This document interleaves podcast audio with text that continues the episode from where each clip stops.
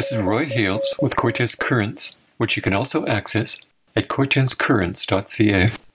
Witsend Design and Fabrication is setting up shop on Cortes Island.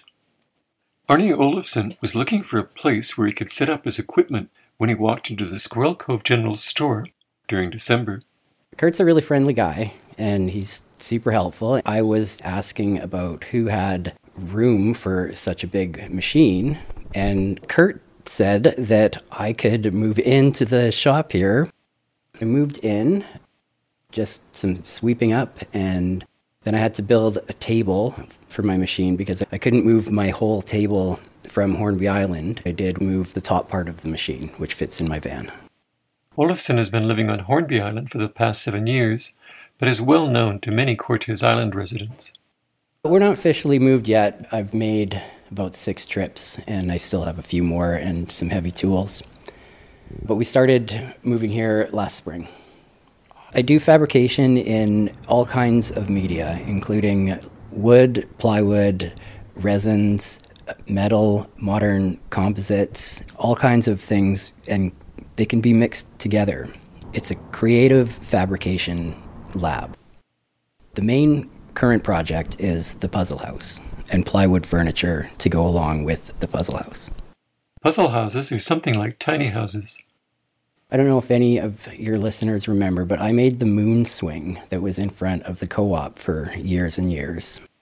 I also make engraved signs, and I'm set up to do industrial quantities for decks or siding of the yakisugi technique. What is yakisugi technique? It literally means cypress, and the Japanese cypress is almost identical to our cedar from a woodworker's perspective. It's the scorching or burning of the wood, and then you brush it to make it burnished.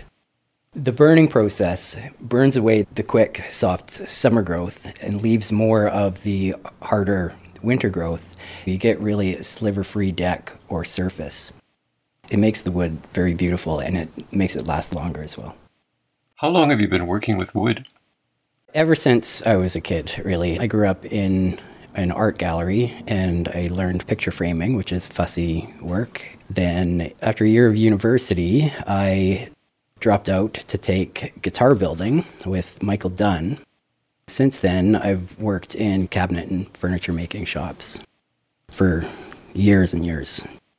Witsend. It was established in 1998. Originally, I made hats and garments, and then I moved into juggling equipment manufacture, and then took several years off while my children were growing up.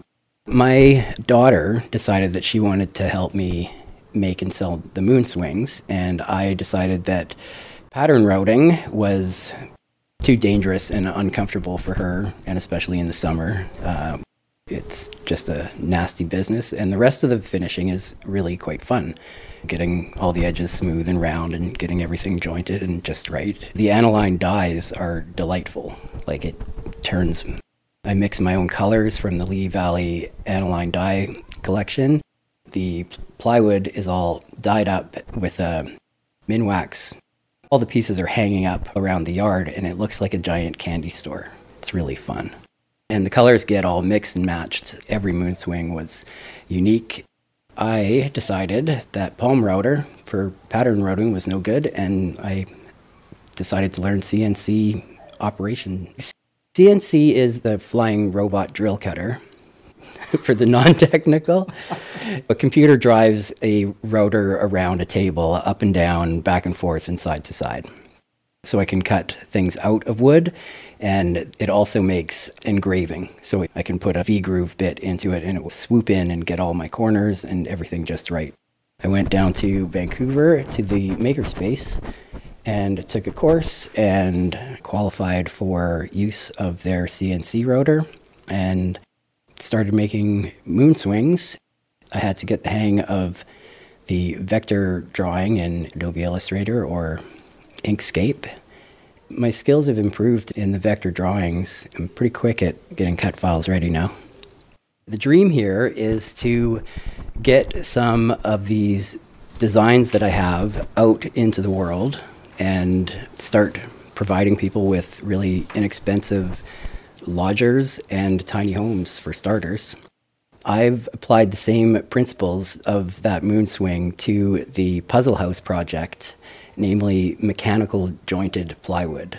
That moon swing was stress tested just with an immense amount of force, two large guys, trying to find out where it would break, and eventually we just gave up on the experiment because we were worried about the tree branch breaking that was eight inches thick.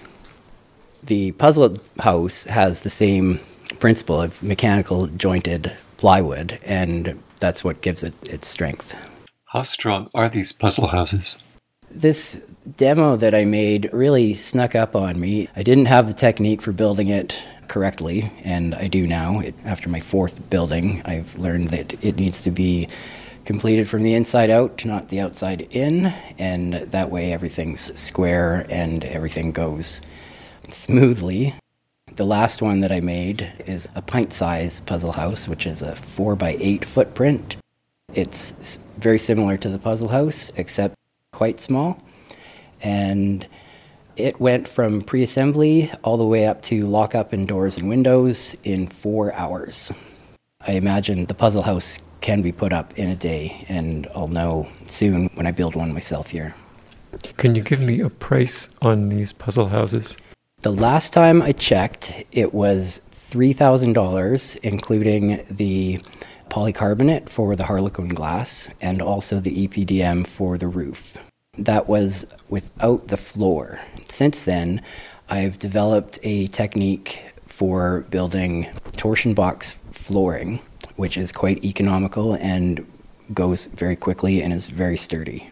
The torsion box is commonly used for making cabinet shop tables or anything that needs to withstand quite a bit of weight with very minimal deflection. It consists of plywood being cut up and notched out so it can interlock into a grid formation. Once plywood is set on top and below the grid, it provides a very sturdy structure. The aluminum composite panel that I use for sign making is built on the same principle. It's a thin layer of aluminum bonded to polyethylene on either side and then powder coated matte on one side and gloss on the other. And the end result is quite a rigid panel, ideal for sign making because it withstands weather and doesn't expand or contract.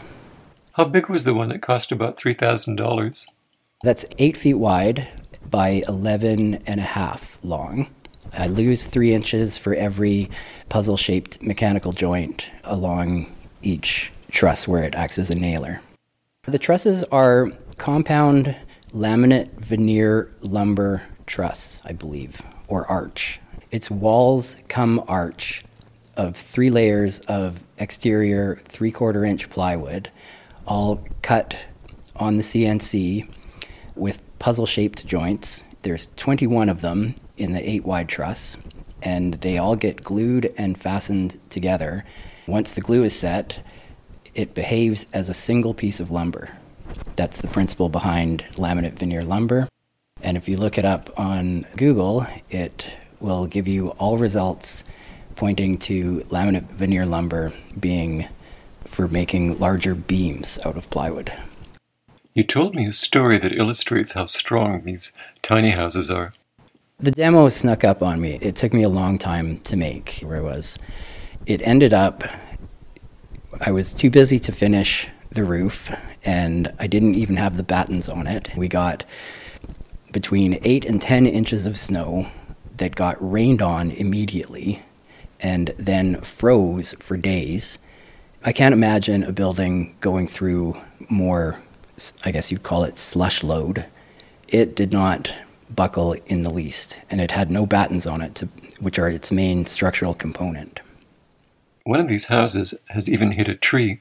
When I was trying to move it out of the driveway, I learned a lesson that you don't remove the chains from the trailer until the ball is released fully.